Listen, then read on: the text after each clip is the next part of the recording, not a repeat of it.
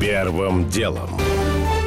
Специальная утренняя версия бизнес FM за 10 минут.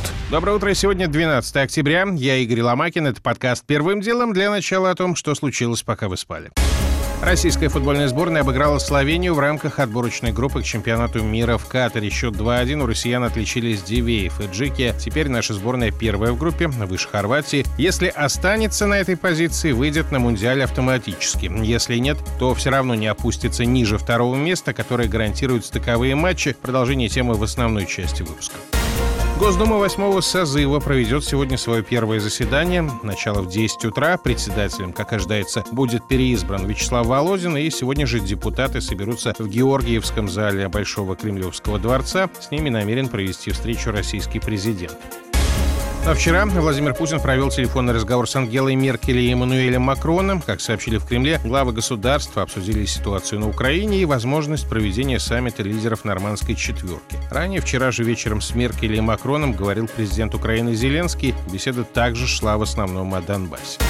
Правительство России может радикально ужесточить наказание для пьяных водителей. Источники коммерсанта утверждают, что вице-премьер Марат Хуснулин поручил ведомству разработать предложение по введению уголовной ответственности за сам факт нетрезвого вождения. За такое нарушение предложено лишать не только водительского удостоверения, но и прав на управление поездом, самолетом, яхтой, а также возможность владеть оружием. А водителей, которые попались на пьяной езде повторно, в правительстве хотят оставлять без прав пожизненно. Кристалина Георгиева, похоже, удержится на посту главы МВФ. Совет фонда сегодня утром выразил ей полное доверие на фоне скандала с публикацией рейтингов Doing Business, в частности, с завышением показателей у Китая, Саудовской Аравии и Объединенных Арабских Эмиратов. Когда скандал только разгорелся, Георгиеву некоторые обменяли фактически в коррупции. Еще вчера СМИ писали, что на отставке главы МВФ настаивают два крупнейших акционера фонда США и Япония. Новый премьер Японии заявил о территориальных претензиях к России. Выступая в парламенте, Фумио Кисида сказал, что суверенитет Токио распространяется на так называемые северные территории, то есть на южную часть Курил. Правительство настроено на то, чтобы заключить мирный договор с Россией, разрешив проблему принадлежности этих островов, привозят ТАСС. Слова премьера в Москве не раз заявляли, что южные Курилы российские, их статус сомнению не подлежит.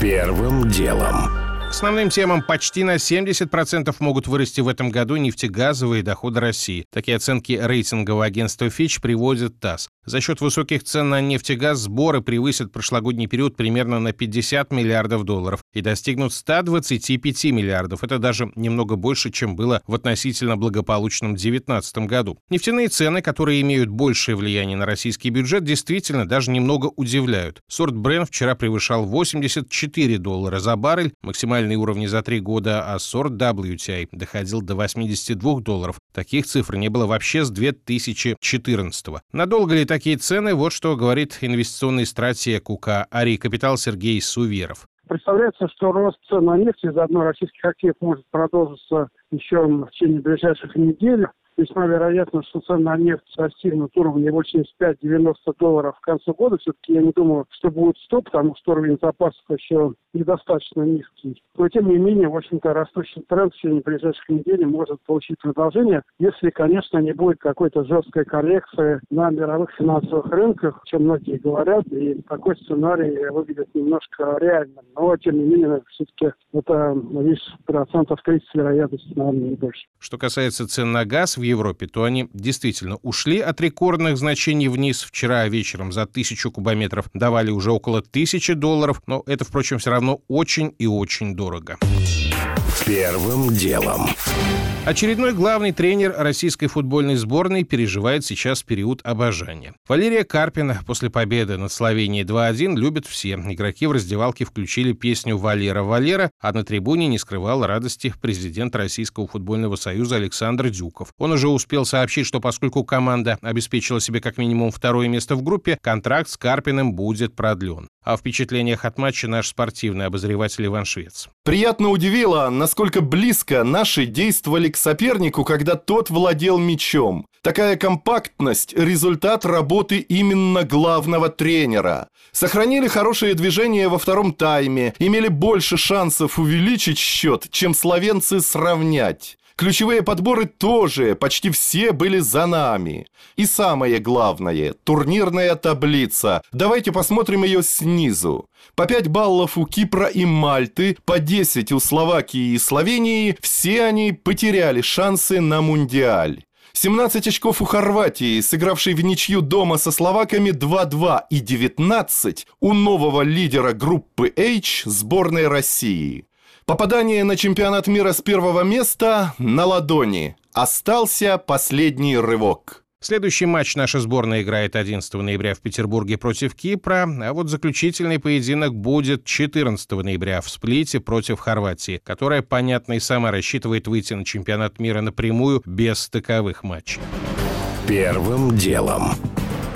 Немало шума наделала история с субботним ДТП под Сочи, которое произошло по вине водителя «Мерседеса», арендованного Ксенией Собчак. Шофер вину в смертельном происшествии признал, а телеведущая, которая покинула место столкновения и улетела в Москву, теперь объясняет, что все равно ничем не могла помочь пострадавшим. Как замечает Георгий Бофт, этот случай для тех, кто Собчак ненавидит, стал только поводом выразить к ней свои чувства. Между тем, с юридической точки зрения в поведении Собчак нет даже и намека на правонарушение. Пассажир машины, попавший в ДТП, имеет полное право покинуть место ДТП. Тем более, что для нахождения его потом в качестве свидетеля нет никаких проблем. Собчак предпочла так и поступить, вместо того, чтобы пообщаться несколько часов с представителями Краснодарского ГИБДД, которое всем ГИБДД, ГИБДД. Куда забавнее в этой истории с ВИП ДТП совсем другое, и оно как раз связано с конкретными правонарушениями, но почему-то на это мало кто обратил внимание. Во-первых, спустя всего несколько часов справка о ДТП попала в распоряжение одного из телеканалов. Кто ее им предоставил? Была ли это платная услуга, или она была выкрадена из отдела ГИБДД? Нарушает ли это тайну следствия? Во-вторых, не менее оперативно в сети появились и видео с камер наблюдения Сочинского аэропорта, на котором видна Ксения Собчак. На каком основании и кому эти кадры были предоставлены с тем, чтобы их выложить в открытый доступ? Не затронуты ли тут так трогательно охраняемые у нас на словах персональные данные? И разве теперь у нас видео с камер наблюдения в аэропортах являются общедоступной информацией? В свете вышесказанного, я думаю, что Ксения Анатольевна совершенно правильно поступила, что не стала дожидаться задушевных бесед с краснодарскими гаишниками, а отбыла в Москву. Георгий Буфт. Первым делом. Смена терминов творит чудеса. Вчера стало известно, что у платежной системы Visa больше нет претензий к Wildberries. Напомню, что уже два месяца клиенты маркетплейса, которые расплачиваются за товарами картами МИР, а также посредством систем Сберб и СБП, получают товары на 2% дешевле, чем те, что пользуются иностранными Visa и MasterCard. Последние две компании возмущались, и вдруг такой странный финал. Тем более странный, что разница в цене никуда не делась. Просто в описании товаров исчезло упоминание двухпроцентной комиссии, говорит начальник аналитического управления банка БКФ Максим Асачи. Поменяли понятие комиссия на скидка. То есть теперь при платежах с помощью той же карты МИР предоставляется скидка в размере 2%. Ну, понятно, что просто по существу терминологическое изменение. Все.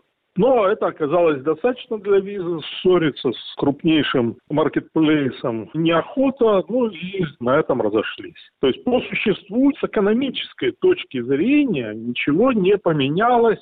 Wildberries заявили, что приветствуют снятие претензий со стороны Visa, и тут же привели статистику. Доля российских платежных систем в обороте онлайн-ритейлера выросла с 24% в начале августа до 54% в начале октября. И теперь самая популярная карта в платежах компании – это МИР. Ее оборот вырос более чем вдвое. При этом по Сберпэй оборот увеличился в 25 раз, а по системе быстрых платежей в 20. Первым делом. Еще одна попытка бывшей журналисты «Ведомостей», которые в прошлом году запустили проект «Вид Таймс» и который в этом году был закрыт из-за иноагентского статуса, анонсировали новые медиа, которое называется «Випост». Обещают писать в основном о деньгах, но также о том, как государство тратит собранные налоги. Руководитель проекта Кирилл Харатьян заявил Бизнес ФМ, что редакция сделала все возможное, чтобы избежать статуса иностранного агента. Это просто ООО, в котором русские учредители, и у нас есть какие-то деньги, которые предоставили русские физические лица. Вот и вся схема тут. Ничего Вы сложного. говорите, русские физические лица, это, ну, как, как сбор донатов был или что это? Нет, это инвесторы, которые рассчитывают на то, что мы в конце концов будем приносить им какую-нибудь прибыль. Инвесторы какого-то, ну, не знаю, одного типа направления или разные, кто как? Поскольку они просили как-то о них не рассказывать пока что, то, наверное, того, что я сказал, давайте будем считать, что этого достаточно. Кстати, Випост намерен работать в легальном поле и собирается подать документы на регистрацию СМИ. Мы же напомним, что по состоянию на это утро в списке СМИ иноагентов уже 85 позиций. Пополняется список регулярно, и случаев исключения из реестра пока что не было. Первым делом. Уже не успеваю рассказать подробно о том, как российские товары смогли пробить себе дорогу на Алиэкспресс. В российском отделении на наших производителей теперь приходится треть оборота. О том, как российские регионы один за другим ужесточают антиковидные ограничения и придумывают, как привить тех, кто не хочет прививаться. И о том, что кадастровая стоимость жилья в некоторых районах Москвы выросла на 30 и даже на 50 процентов. Выясняем, насколько в этой ситуации вырастет налог на квартиры в будущем году. Ну а у меня пока все. Это был Игорь Ломакин и подкаст «Первым делом». Кому мало, переходите в «Бродкаст». Первым делом. Специальная утренняя версия бизнес FM за 10 минут.